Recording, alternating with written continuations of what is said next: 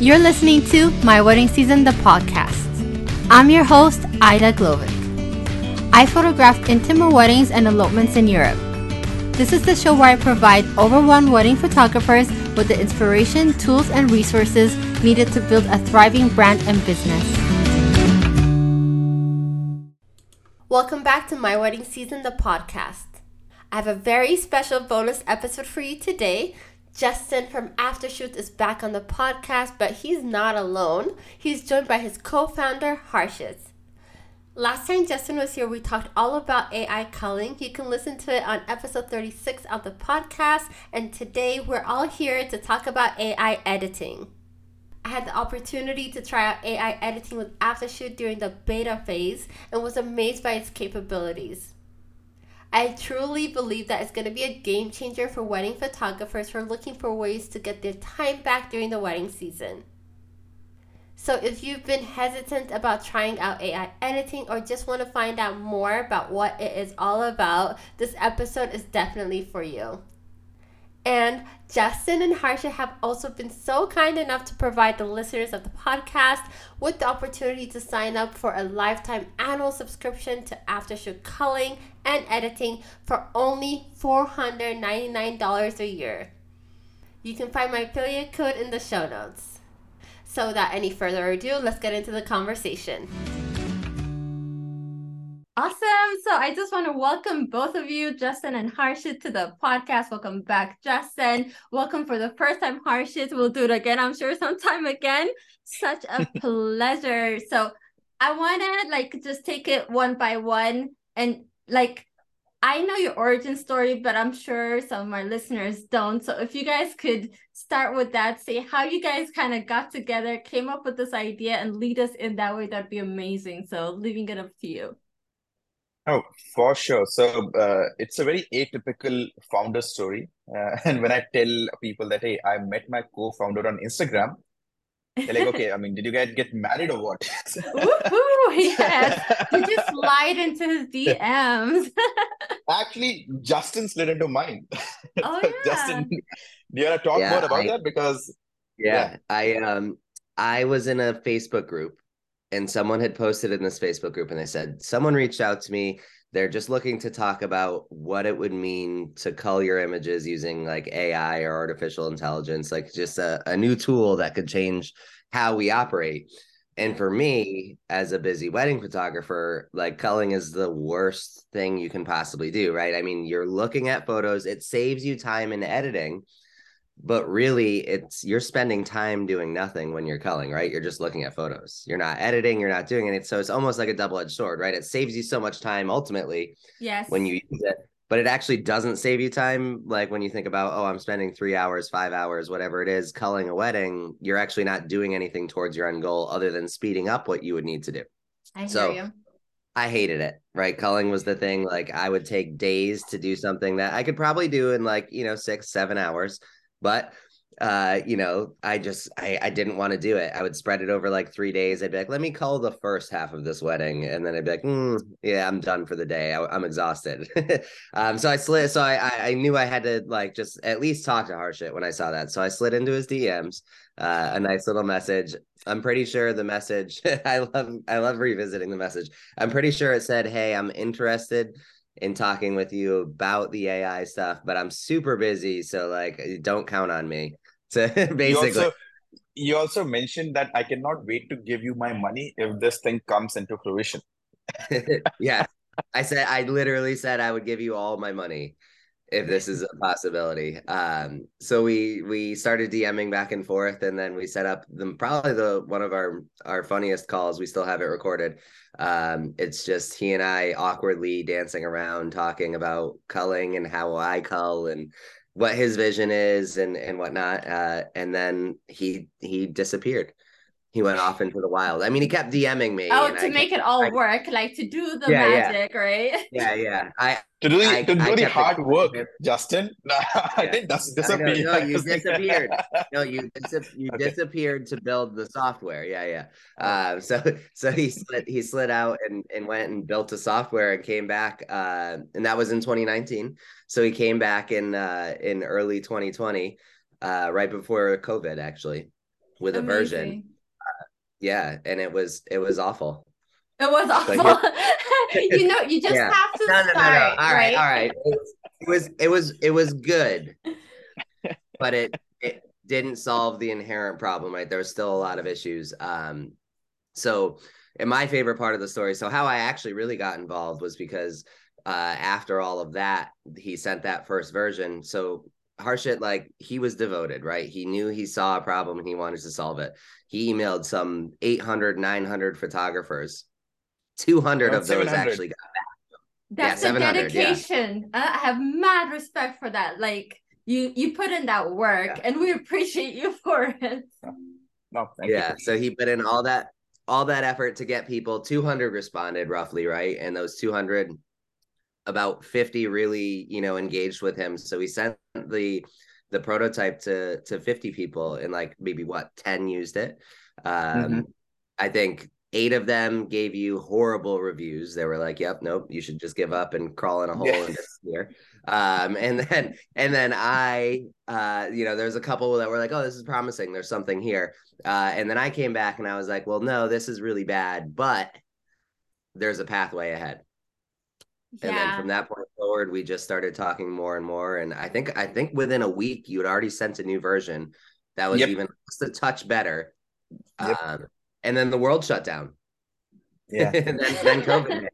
So then actually we had a lot of time to kind of, just go back and forth and play with some versions. And then the official one that was in November 2020. That was when we sent it out to people and we're like, "Hey, let's get more feedback, more than just Justin complaining. Let's get other people to complain."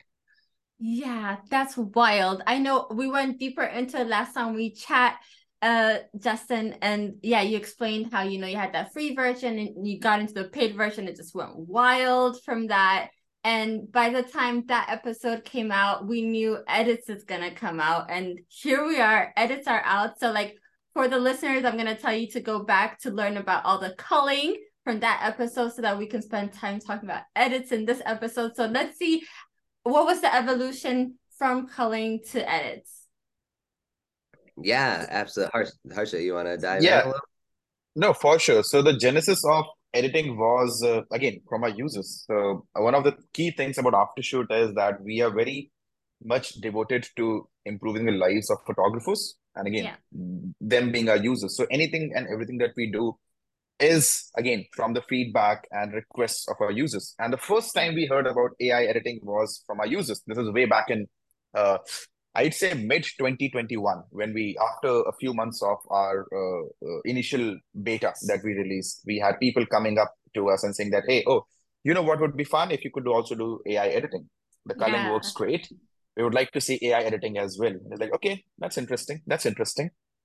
And again, up until this point, it was all virtual. I was still in India. There's still COVID, scare happening. So I was still in India.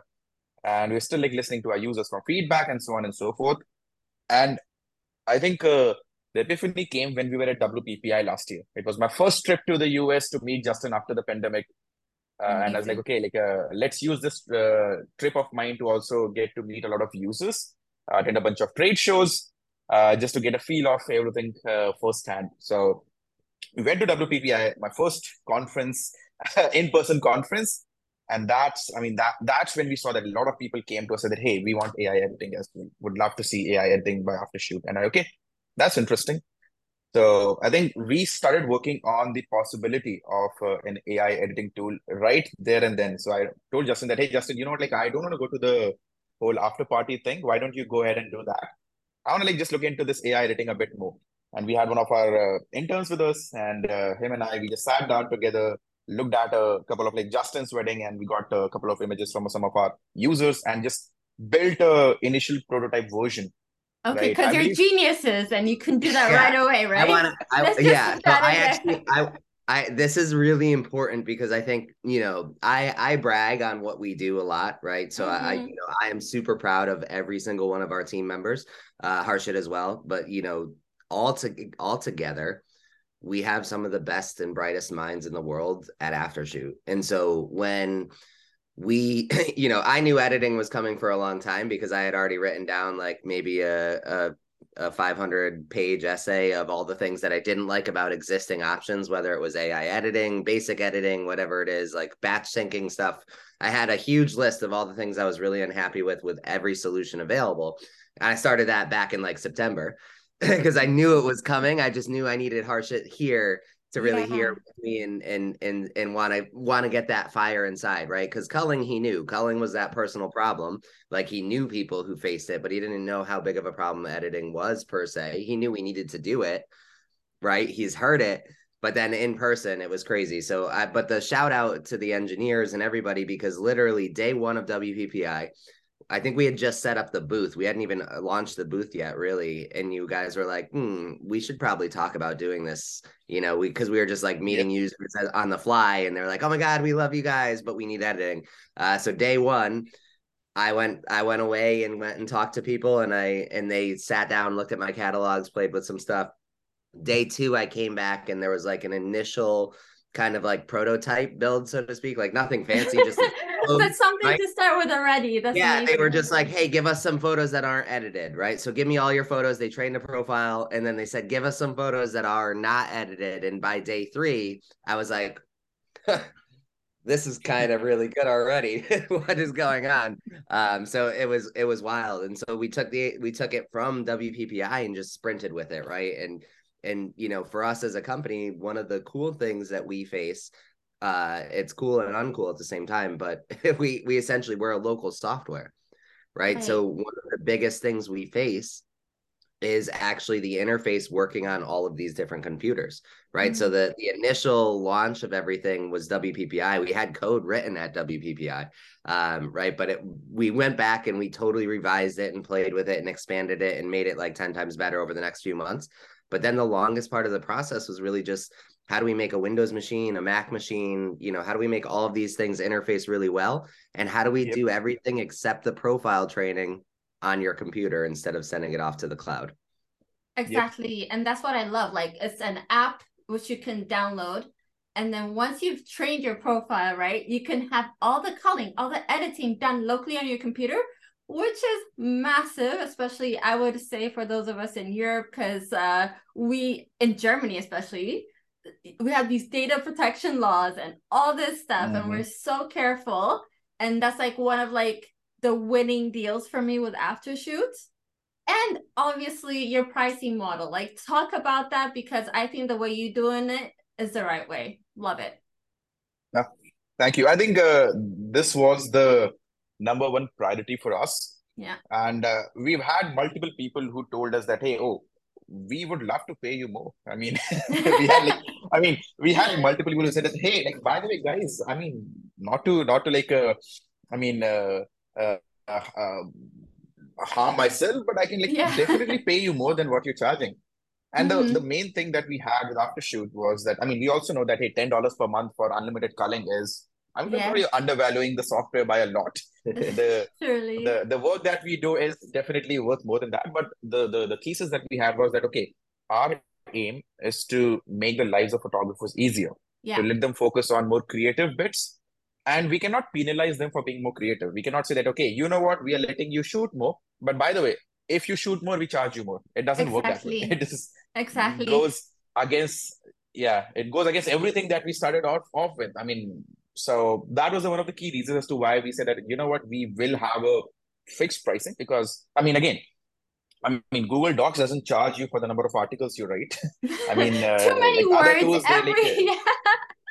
Exactly. Yes, it's a weird thing to do. It's a weird thing to do. So like, okay, you know what I mean? Let's figure out. I mean, again, we are an innovative company, so let's innovate on all fronts, not just the tech and product. So. Yeah, absolutely. And you know, like, a lot of us were starting to shoot mirrorless. We are firing away, right? We have all these images at the end of the day and just thinking, okay, you know, thinking it's just going to hurt me financially to all put all these images into the software and stuff. It's like this additional stress that none of us need, right? And some images also, like, even me, like before using AI, I would edit photos. And then in the end, I go through and I take out some images. I just cull it down again, you know, just to have like the cream of the crop left for the gallery. And then if I had to think, oh my gosh, I actually paid for that image, I should keep it in and stuff, it's just not helping anyone. That's why I just feel like you give us so much flexibility doing it that way. And yeah, no, I just love that. It just shows where the heart is, and the heart is really helping photographers. So kudos to you. Thank you. Yeah, that's that. That's one of our biggest things when we built this company. The whole concept of it was to be different, right? Yeah. We never wanted to be just another company. That's why we have like the 24-hour in-app support, right? Yeah. Because we don't want to, any other industry or any other company in the industry, for the most part, you don't get a hold of somebody. If you have a problem, you're on your own, right? You email them and then you get a reply back, maybe later, maybe a couple days later. And as photographers, like we're on a deadline, or, for us to stop what we're doing for 3 days because there's something not working, or you have a question or whatever it is and you can't move ahead, that's terrible, right? Like I've spent so many nights, like late nights, Googling how to fix something in different softwares, and who's had this experience, posting in all the Facebook groups and everything, like, how do I get past this issue that I'm having? And we were like, that shouldn't be the case. Yeah. And so it's the same with the pricing, right? I mean, a lot of us resist the idea of outsourcing imagery as photographers because it's costly, right? It's too much money to go say, oh, I'm going to spend 25 cents an image. And then most photographers, it's funny, and don't hate me, photographers, but most of us are very, very much like we're worth what we're worth, right? You should pay us what we're worth. But at the same time, we're also very much like, I'm not going to spend that kind of money. Right. Right. So when and I was that way, that's why I can say that, because for me, I was like, oh, it took me a lot. I finally bit the bullet at one point a few years ago and tried out one of the unlimited, quote unquote, unlimited. It was like 700 images for a flat rate or something per month. Yeah. And it was like, I didn't get enough benefit from it to feel that it was worth it. And it was so much, it was still thousands of dollars every year, which like that really does hurt the bottom line. Of course. If I make $150,000 doing shooting, but then I'm spending $4,000, that's an entire wedding for me, right? Yeah. We're charging $4,000 a wedding. I'm taking a wedding and I'm just paying to have that done. And that's the mentality I at least looked at it, which is why we decided to price it so affordably, because it shouldn't be, oh, this is like an entire, I just worked an 8-hour wedding and then culled and edited and did all of this work. Yeah. Just to pay for the editing for the year. That's not fun, right? Nobody wants that. So now I'm like, oh, I just booked an engagement session, right? I can equate it to an engagement session at this point. One engagement session. And we, we've had, sorry to keep rambling on here, but please go for it. I am listening. All good. I have so I've spoken to a few different users that use Aftershoot edits in different ways. So one of our ambassadors, who we were actually just in Greece with, his name is Will Kadena. And what he does is he actually uses this to turn around weddings faster, so he can then deliver their gallery while they're on the honeymoon, and then he can upsell them on albums and other things, much because they're still in that honeymoon phase. They're still excited. They're still really, they got their photos back. They are happy. They're in love. The wedding, the further you get away from a wedding, the less excited you are about it. So he optimizes that. He's seen a 60% increase in album sales just by doing that. So it's like, it's a no-brainer to just take advantage of something like that. And then I have other photographers who I met who are just using it. They're upcharging. So they're saying, hey, you can skip the queue.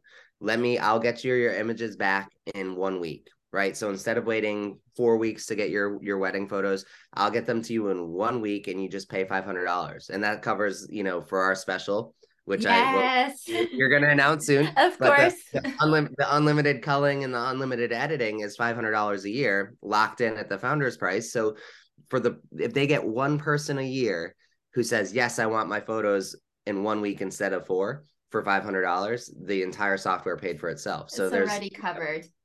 Yeah. And in this digital age, everyone wants their stuff fast, right? Like, I mean, for me, everyone's like, where are my pictures? Where are my pictures? Right? Like 48 hours later. And I'm like, I didn't even like recover from your wedding yet. I'm still drinking Gatorade and trying to so to be able to say, yeah, I can skip you up and get you ahead faster if you want to pay a little bit more. You know, they have all that money that they got from gifts and all that sort of stuff. So a lot of them are just like, yeah, I'll pay $500 to get my photos really fast. Like, I'm all in. So, you know, there's ways to increase revenue using this and whatnot, but also, again, it's the security, you know. All you got to do is convert one person to give you an extra $500 and the entire thing is covered. Or if you shoot 10 weddings a year, all you got to do is figure out what $50 extra a wedding would cost to cover the whole cost of the product. Yeah, that's such a good way to look at it. And I love the point you made about album sales, because like I recently had a photographer on the podcast. Her name's Lisa Devlin, and she was really talking about the best way to sell albums is just a few weeks latest after the wedding when it's still hot, right? Yep. And it was one of her major tips because people are asking, hey, did you get your images back? People are excited. It's not just a couple, but their family, their friends and stuff. So it's like still in their radar. And like a lot of people are missing out on those album sales because they also don't have their images ready. So I feel like that's such a huge point to make, and definitely just to keep in mind. I love that. And I mean, all photographers, they have to see what kind of clients they work with. You know, it's not going to work with everybody that's just for getting images faster that they're willing to pay, but some clients are willing to pay. So it's about figuring out how to make that revenue, or even if it's not about making that revenue, it's about the time and freedom we get as photographers during the wedding season. Like, that's my main focus, especially like having two little kids. Hey, I want to go outside and play with them and not be stuck in my office, right? Exactly. And this is, you know, we're here to, our number one goal, like I love to push the ways you can revenize, you know, make revenue and increase those things. But really the whole concept here is just about getting time back. Right. Yeah.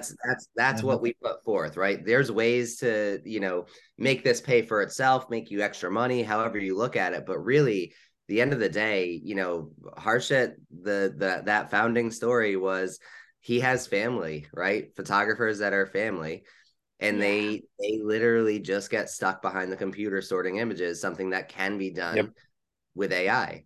And so we as photographers know we all got into this because we love to take pictures, right? Yes. I mean, there's very few photographers who are like, this is a good business path for me. I'm going to do this. Let me go buy a camera, right? It's always, oh, I love taking photos. People say I take great photos. I want to just try it. Maybe I can make this a business for myself. And so we fall in love with taking pictures first, but once you start getting clients, you don't take pictures that you want to anymore, right? You love taking pictures of your clients. But when you started, you weren't taking pictures of clients. You were taking pictures of waterfalls and animals and sunsets and all these different things that you like. And so many of us lose sight of that. And actually this year, or last year, I guess now, was the first time in like 7 years that I took any photos that were not directly related to client work, right? I was like, oh, I'm going to just take my camera out and like take some pictures of some wildlife, or go take some pictures of, you know, things that I hadn't done in so long. And now I don't even have to cull and edit those either. So now I'm in this position where like my clients get their pictures faster. I'm not on deadlines with them, but then I'm also just taking pictures of all the stuff that I personally love to take pictures of and not having to worry about it. So it really is bringing us back to that idea of, what do you love? And I have 4 kids, so I sympathize with you and how difficult it is to run a business and have kids and try and make time for everything under the sun. So yeah, if we can give a little time back, it's huge. So good. So like, I want to take it now to Harshit in terms of, for people who really don't understand, like, how is this AI editing working? There's AI coming out left and right. People are freaking out sometimes, hesitant. Let's just break it down to be like, okay, what is the AI doing with our images in the most simplest of terms for people who are a bit confused? No, absolutely. So think of AI as a virtual you.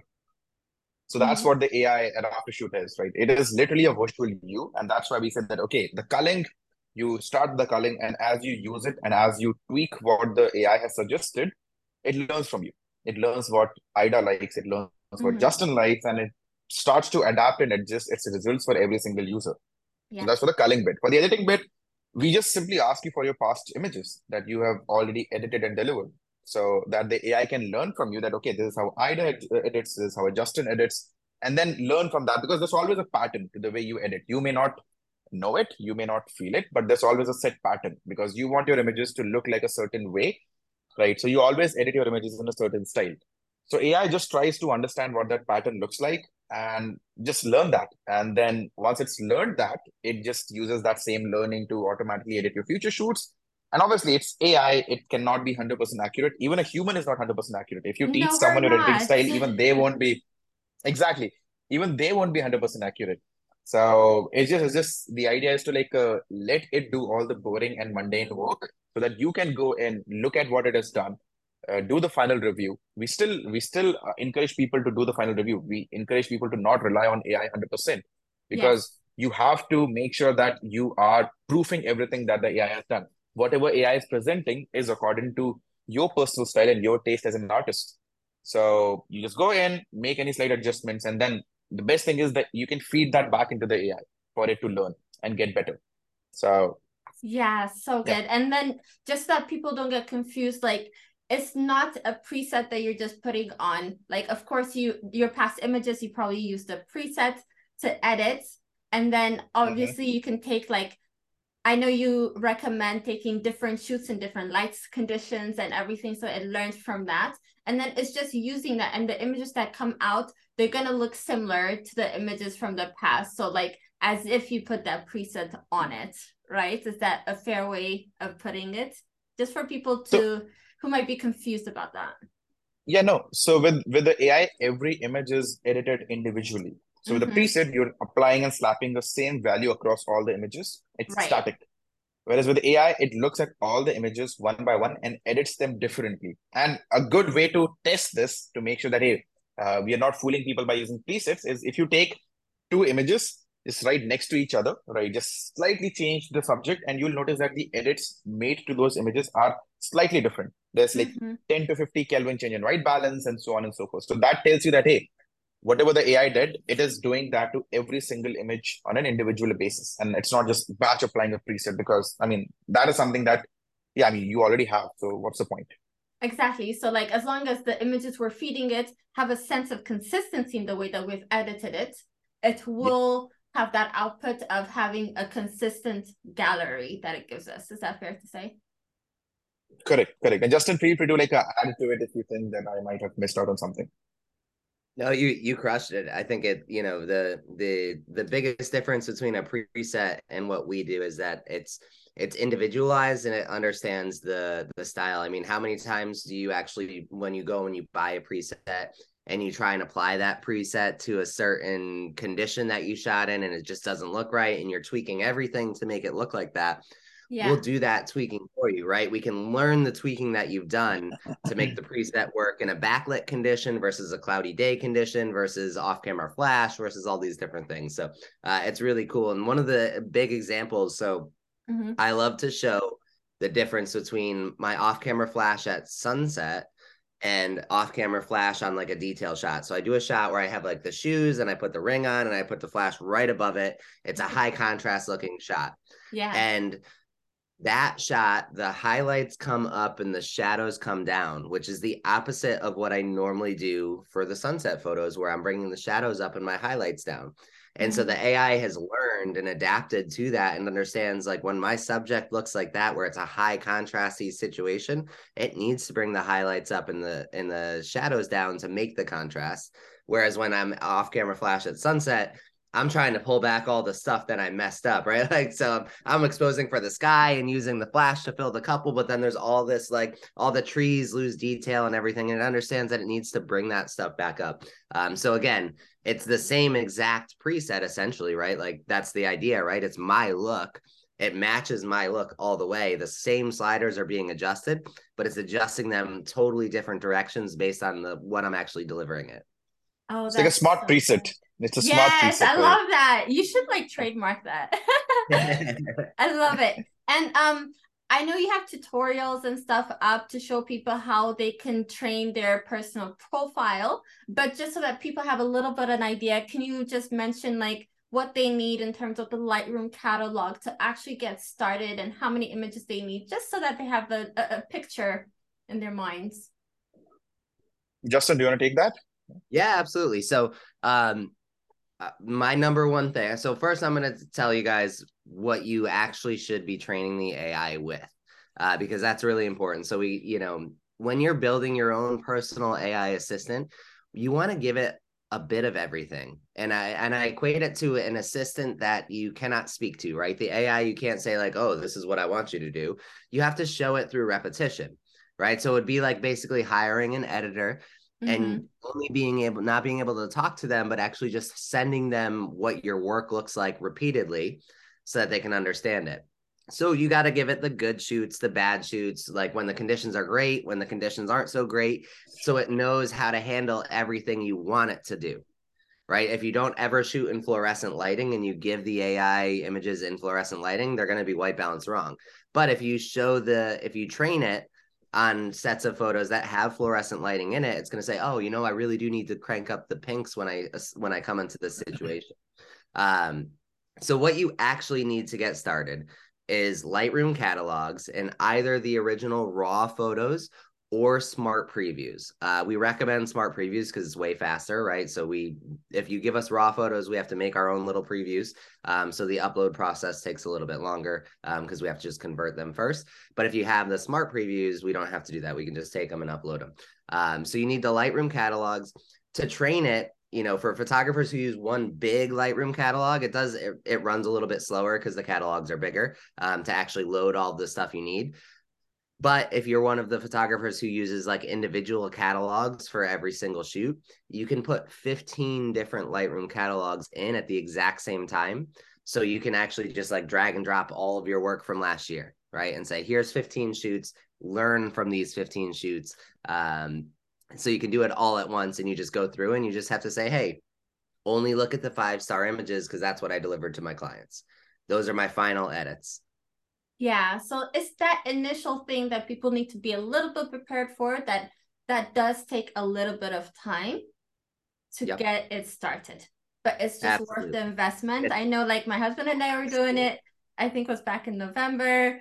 I don't know how many people you've helped out, Harshit, but we were in the chats with you, at least my husband was, and you really helped us out when we ran into a few things, because that does happen, right? People are going to run into problems, but your team, your customer service is amazing. So like, I just want people to feel confident, even if it feels a little overwhelming to start with, that there are people holding your hand along the way to get it started. And it's just that first initial hump of getting that profile made. And afterwards, it's just, you know, you can go at it either way, especially the way you have it set up, right? You can cull and then throw in the images to get edited, or you can just be like, hey, you know what? Edit these images, then let me cull afterwards, right? That's also an option. 100%. It's just like learning how to shoot manual, right? The first time you learn how to shoot it, it's hard to understand. It's like hard to get around it. But once you do, you understand and realize the true potential and power of your camera.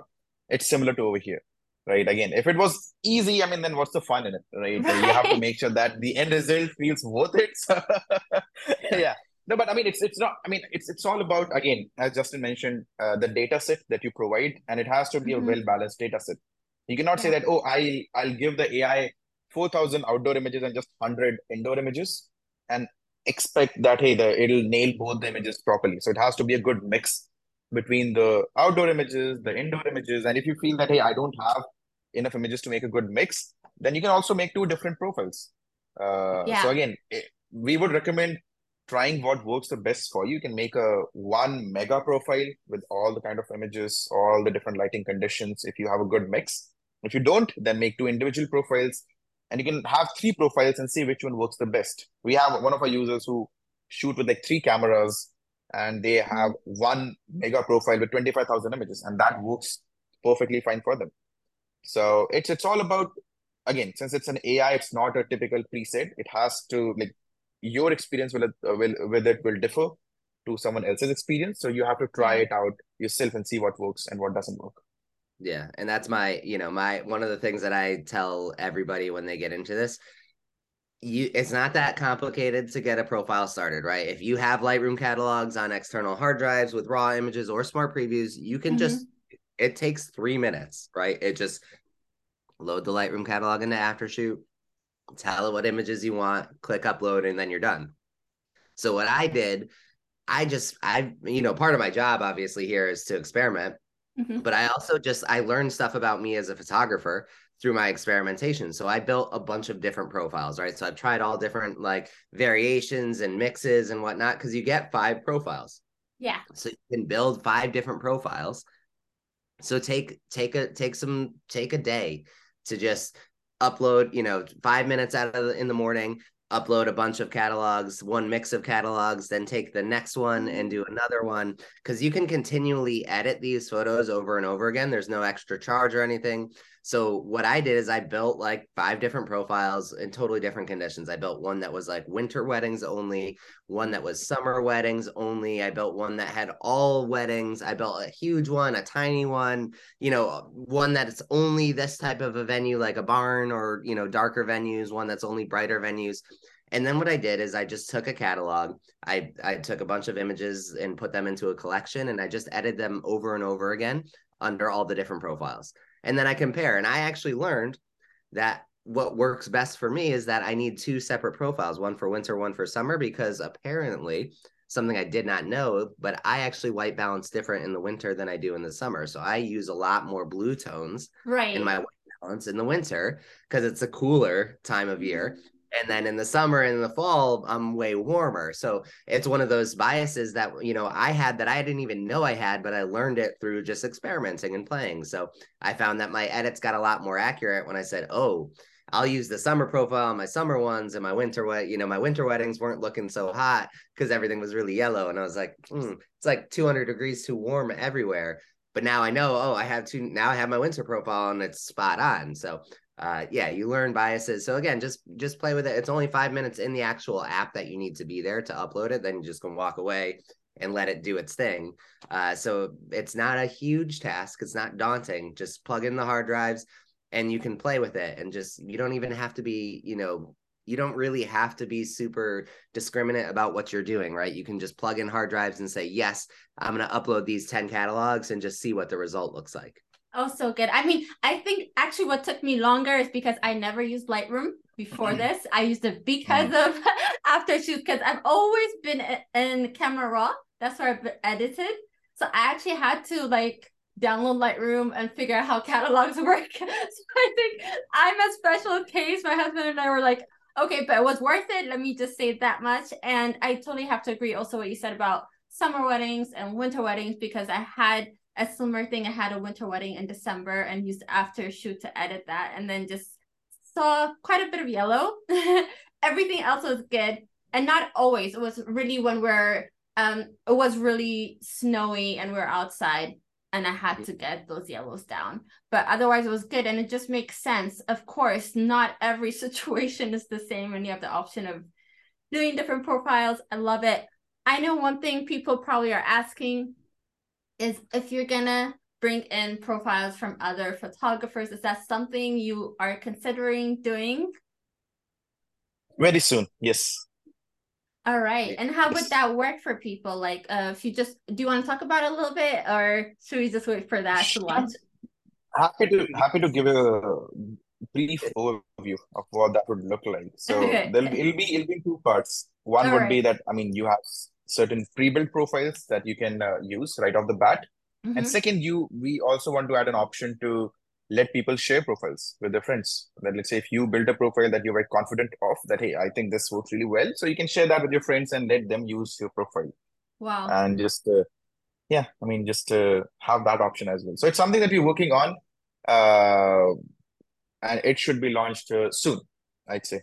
No timeline as such, but soon, very soon. Yeah, I mean, I know you guys are still in beta, but I'm assuming quite a few photographers have used edits already. Like, what's the feedback been like? What are people saying, the good and the bad, or is it only good stuff? Yeah, there's definitely things that we can do to improve. And again, since we're still in beta, and again, what we are doing with like running everything on your machine, so there's like less flexibility on the kind of AI infra we can use, the AI architecture we can use. So we have to be like, we have to walk a thin line between efficiency and accuracy and speed. Yeah. So there's a lot of feedback around people. Again, it's specifically pertaining to what you just said, that some people don't have a set style, that, hey, oh, I'm just starting out and I don't have a set style. How can I use edits? We're working on that. Some of those issues, I mean, initially when we first launched, there were issues with our servers wherein people were unable to train a profile.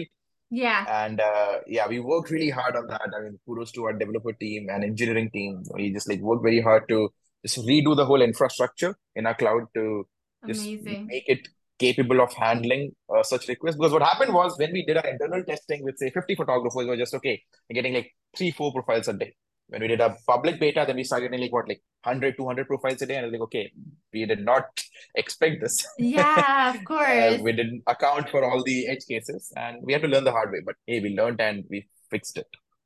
It came fast too. That was the, you know, we kind of, you know, we had hoped that it was going to be very successful, right? I mean, that's what we always look for, but we didn't expect it to be as successful as it was right off the bat. I mean, it was like a wildfire. As soon as we gave it to more people than the first 50, everyone was like, oh, I'm building profiles. And we're like, right.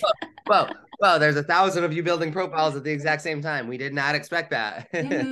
Yeah. I mean, I see it pop up on Facebook groups, you know, and people are talking about it. That's the way you see that there's a need for it, you know, because a lot of us are just drowning in all this. And I think it's like this whole thing after COVID, we all know the postponements, all those.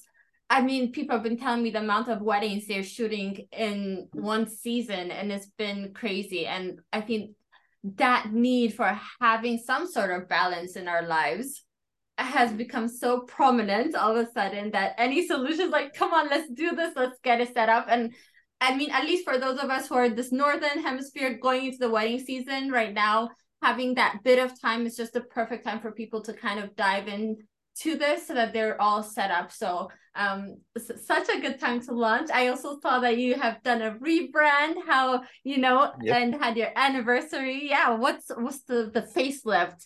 We've got a new logo. We've got our magical unicorn still. They're still there. See, yes, they're still here. I love them. Yeah, the branding is on point. Yeah. Yeah, so the intent for the rebrand, yeah, we still love our old logo. I think we still have it somewhere. I have a whole like LED lit logo in my home, so we still love it. It definitely served the purpose of educating people to what Aftershoot was. But as we were heading into editing and more colors, we thought that, hey, our brand needs more colors. Yeah, our brand needs more vibrance, and again, unicorns, the rainbows. So I mean, yeah, we thought that, hey, we're missing some colors, so. We've been working on the new rebrand for like almost 8 months now. And before we finally eventually released it in Feb, we've been working on it since, I believe, August or somewhere. We got first introduced to the new logo in August, which our team was working on. And if you remember, when we had the edit beta sign up list, we used the new logo over there. Like, yeah, we started slow, but now we like, it's finally, the website is updated, it's rebranded, the social is now rebranded. Up next is our app. We will be pushing out an update to the app as well to sort of like be more vibrant, more colorful. I love it. Yeah, so that's what's next.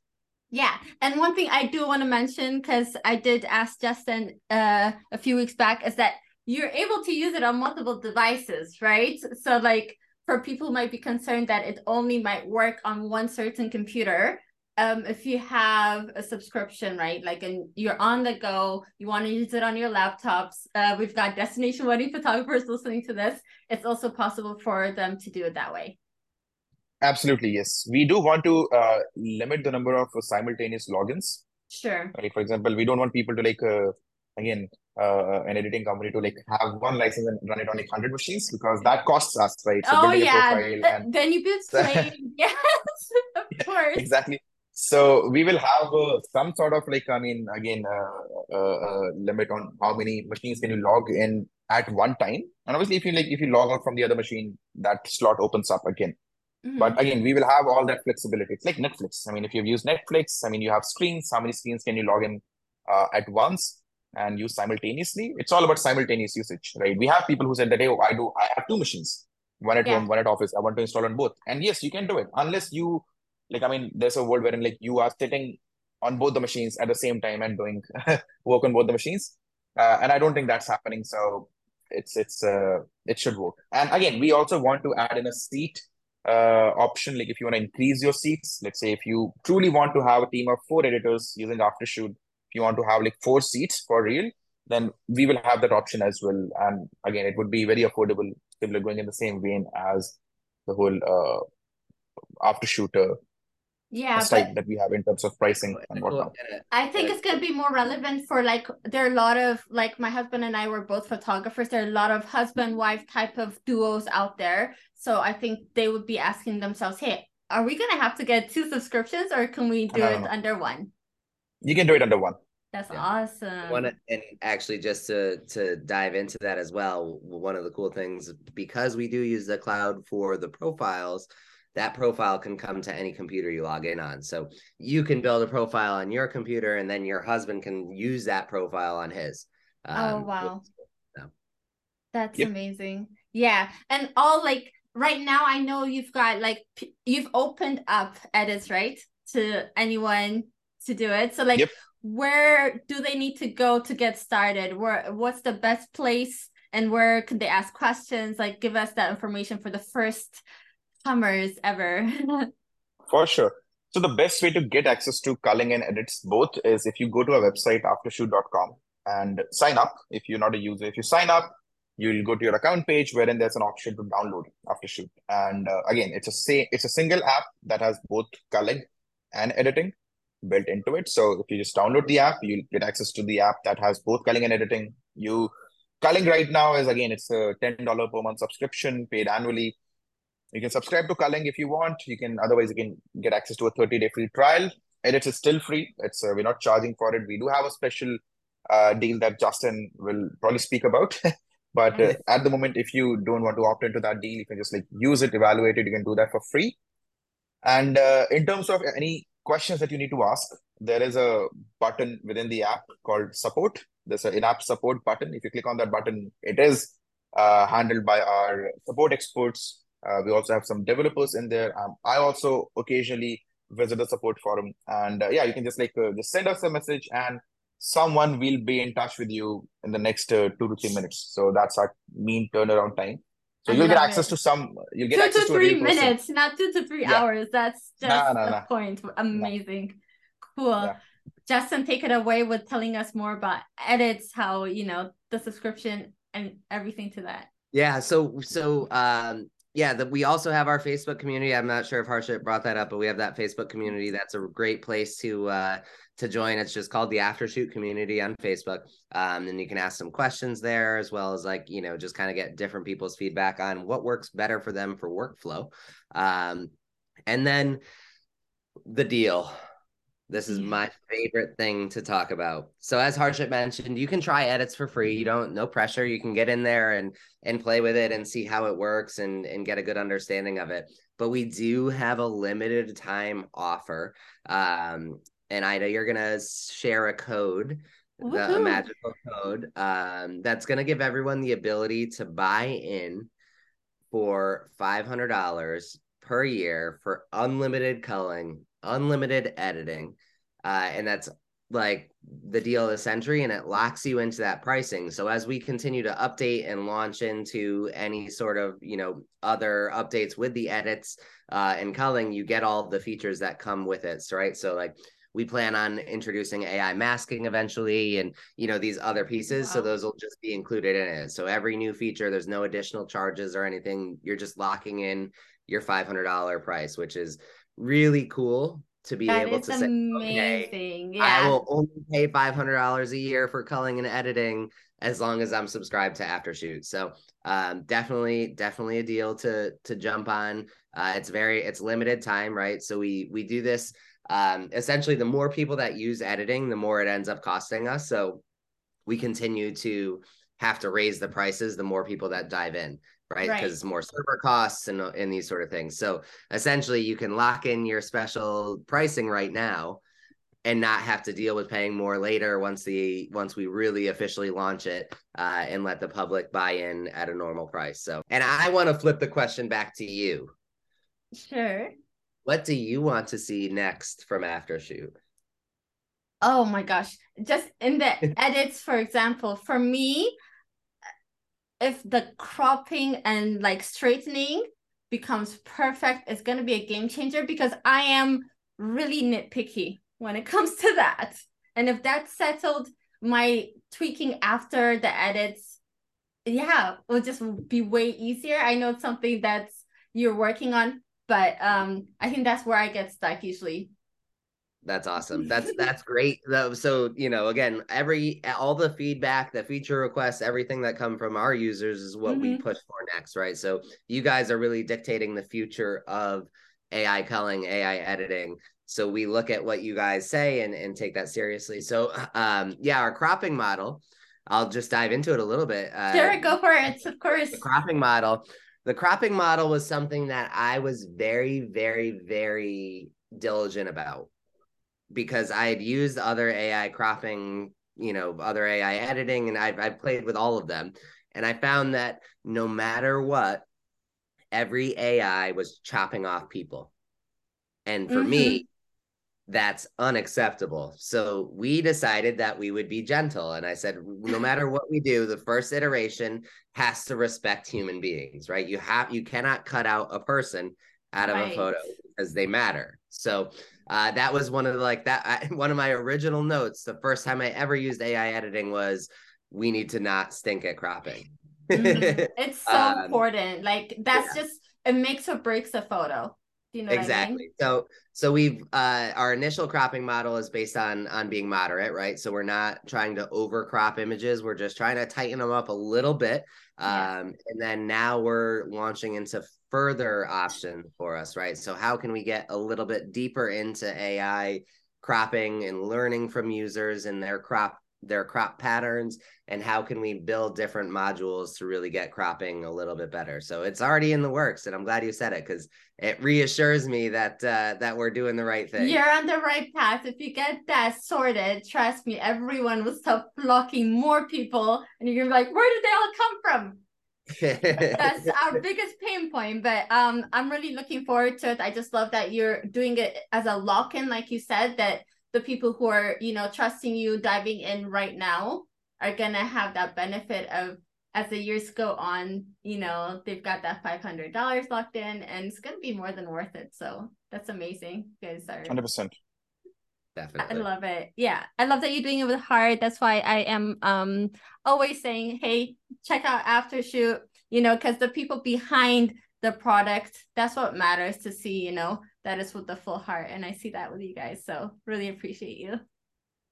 Thank you. Appreciate the kind words. These are the words to live by. I mean, before we started monetizing it, edits or even culling, I mean, this is what kept us going. Right? Like people telling how amazing the software is, how it's helping them change their lives. Essentially, it's what keeps us going. And I think that's the goal for us as a company. Like, okay, making sure that our users are happy. Photographers who we work for are happy. So good. Thank you. Yes. And so I know you'll send me over the code. So it will be in the show notes. That will be definitely available. And whatever questions people have, they will drop it in the Facebook group or in the support and get it started, because let's change things up this wedding season, people. No need to be overwhelmed and burnt out like in the past. Let's keep that in the past. Let's do that. Yes. Exactly. Let's leave being tired and unhappy and full. Let's leave that behind. Let's start it. Let's turn a new leaf this year. I love it. Thank you so much for joining me, Justin, Harshit. It has been amazing talking to the both of you, and keep up the amazing work. And yeah, we'll be keeping tracks. And once you come up with something more amazing, you're so welcome to come back on the podcast, and we'll chat about it as well. Absolutely. So that's one of our personal goals, to come to Ada's podcast next with something amazing and brand new. Yeah. So good. Thank you. Amazing. Thank you so much, both of you. Thank you so much for joining me for today's bonus episode. I want to encourage you to sign up for a free 30-day trial of Aftershoot. And if you love it, which I'm pretty sure that you will, be sure to use my affiliate link in the show notes to lock in unlimited calling and editing for an annual subscription of $499. But be sure to do it before the deadline of May 31st, 2023, because after that, the prices are going up. By the way, this weekend, I'm heading to England to speak at Snap, so be sure to check out my Instagram stories for a little behind-the-scenes footage. The podcast will be back in the mid of May, and I'm excited for you to tune into an amazing conversation that I had with Igor Dempa. I wish you an amazing rest of the week, and I will be trying to recover from this cold by the time the weekend rolls around, so I'm cheering you on. As always, thank you for tuning into the podcast. Take care. Thanks for tuning into today's episode of My Wedding Season, the podcast. To be notified as soon as a new episode goes live, make sure that you subscribe. I'd love for you to write a comment or leave a review. Let me know what you want more of. For the show notes, head on over to www.wedding-photography-podcast.com. Cheering you on, and until next time.